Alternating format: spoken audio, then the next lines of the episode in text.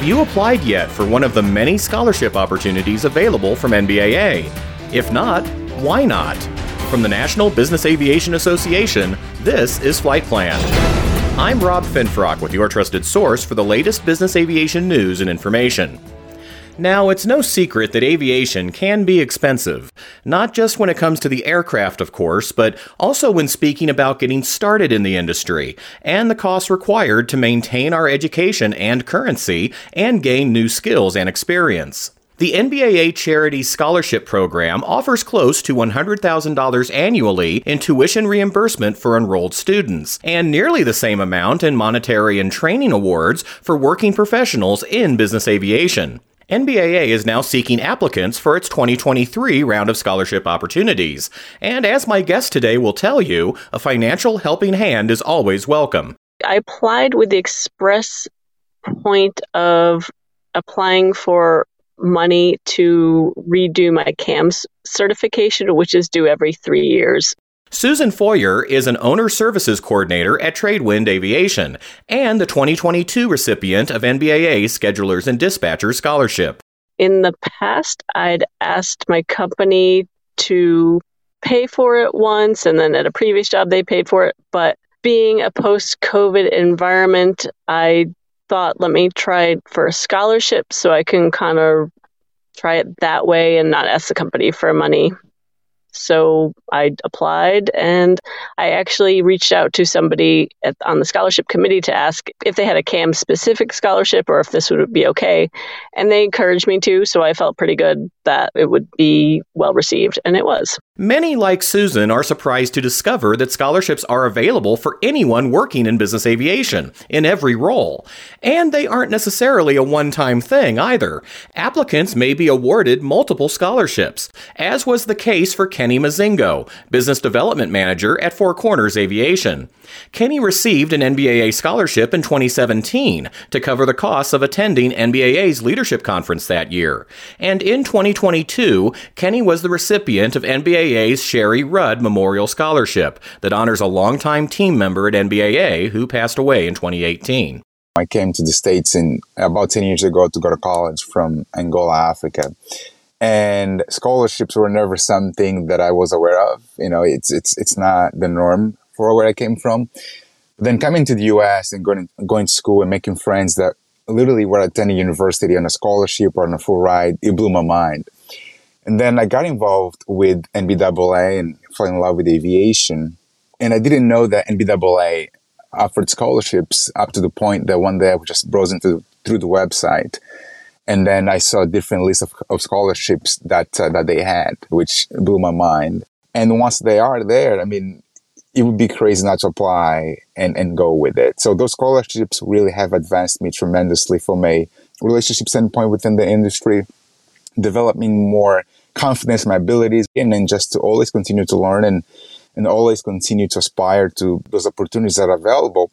Like the two previous panelists, I didn't know very much about the NBAA scholarships, or I, I never really pursued them. It was more of a, a concept where if I wanted to extend my own professional development or professional knowledge or experience, it was something I either had to do at my expense or at the company's expense. Christopher Rosum is a fixed wing captain with the Northeast based flight department. I won the 2022 International Operators Conference scholarship, and a colleague initially encouraged me to to apply, and I kind of gave him a crooked eye because we're a North American flight department, we're a small flight department. It seems somewhat out of place, but after continuous encouragement and follow ups, I subsequently did. And once I found out that I was one of the four or five to be recognized at the IOC conference, I was thrilled. I was humbled. I, I was excited. I felt that all the previous educational endeavors that I did either on my own or with the support of the company or the flight department was being recognized for it. It's been valuable for me to put into place or the funds that I've used for the safety manager certificate program and one other other course are valuable for our flight department funds are always tight and they're always being scrutinized quite heavily, especially coming into 2023. So I'm very pleased that there is the ability for me to extend my education, extend my knowledge, and be able to uh, take advantage of the scholarship that NBAA offers. Rounding out our group today is Ann Williams, who's an aircraft dispatcher and trip coordinator at Pentastar Aviation. She received the 2022 C&W Family Scholarship, which provides financial support for qualified certified aviation manager exam candidates. This was my second scholarship that I had applied for because I had won one back in 2019 to get my dispatcher's license. This one is focused on people who are going to go get their CAM. So it includes the test fee if you need a retake and materials and up to $2,500 towards getting your CAM. And so, yeah, after I had gotten my dispatcher scholarship and gone through that whole process, and that actually led me to where I am now. And now at my current position at Pentastar, they're really encouraging me to further my education. And I was incredibly honored and lucky enough to get this uh, opportunity to pursue my CAM. So now I am diving deep into it and just learning so much stuff that I never even knew was out there. Coming up, how you can apply for an NBAA scholarship and why you really, really should. But first, another message from the association. NBAA Flight Plan listeners, your podcast is ready everywhere. You can download it from iTunes, ask your smart speaker to give you a listen, or hear it in any car with Apple's CarPlay. NBAA Flight Plan, available anytime, anywhere. We're back now with our group of 2022 NBAA scholarship recipients Susan Foyer, Kenny Mazingo, Christopher Rosum, and Ann Williams, and our discussion about the many opportunities offered by the association. And a potential scholarship applicant might think their odds of winning an award might just be too low, or that they might not be worthy. Did you have such concerns? And if so, how did you overcome those feelings? I 100% had those concerns. I was thinking, what have I got to offer? These are going to be like amazing aviation professionals who know everything. And so I just said, hey, you know what? If you don't ask, you're the one saying no. And what do I got to lose? There wasn't really a budget for me to continue my education at my current job at the time. And I said, you know what? Let's do it. The best part is when you see those recommendation letters and you hear your bosses and everyone saying, yes, we think she'll be great. Go for it. What do you have to lose? And then suddenly you realize, hey, you know, I can do this and they do want me. And I would say just if you hesitate, you're the one saying no, go for it. Susan, what about you? Honestly, I thought, well, there's money there and they always encourage applicants. So I think I'll probably get it. And if I don't, I don't. My hesitation was this well, do I really need the money? Can I do it on my own? I'm taking money from somebody else. Does it make the company look bad that I'm applying for a scholarship? But that's me being in my own head about it. There are two colleagues of mine who applied for and received scholarships in our dispatch department, and they both went and got their dispatcher certificates with it. So they both encouraged me to apply. I definitely can relate to Susan and Anne. My first scholarship for the leadership conference in, in 2017, I, I didn't feel worthy enough because I was a student to go to this leadership conference where, you know, I was the only student and I, I wasn't confident enough. And I, I felt like why would they give it to me, right? Like I'm just a student in college and I, I'm just getting started in aviation. There is no way I'll get it. But then I spoke with a good mentor of mine and he wrote a letter of recommendation, uh, like Susan mentioned. And when I read that letter, I'm like, wow, people really believe in me.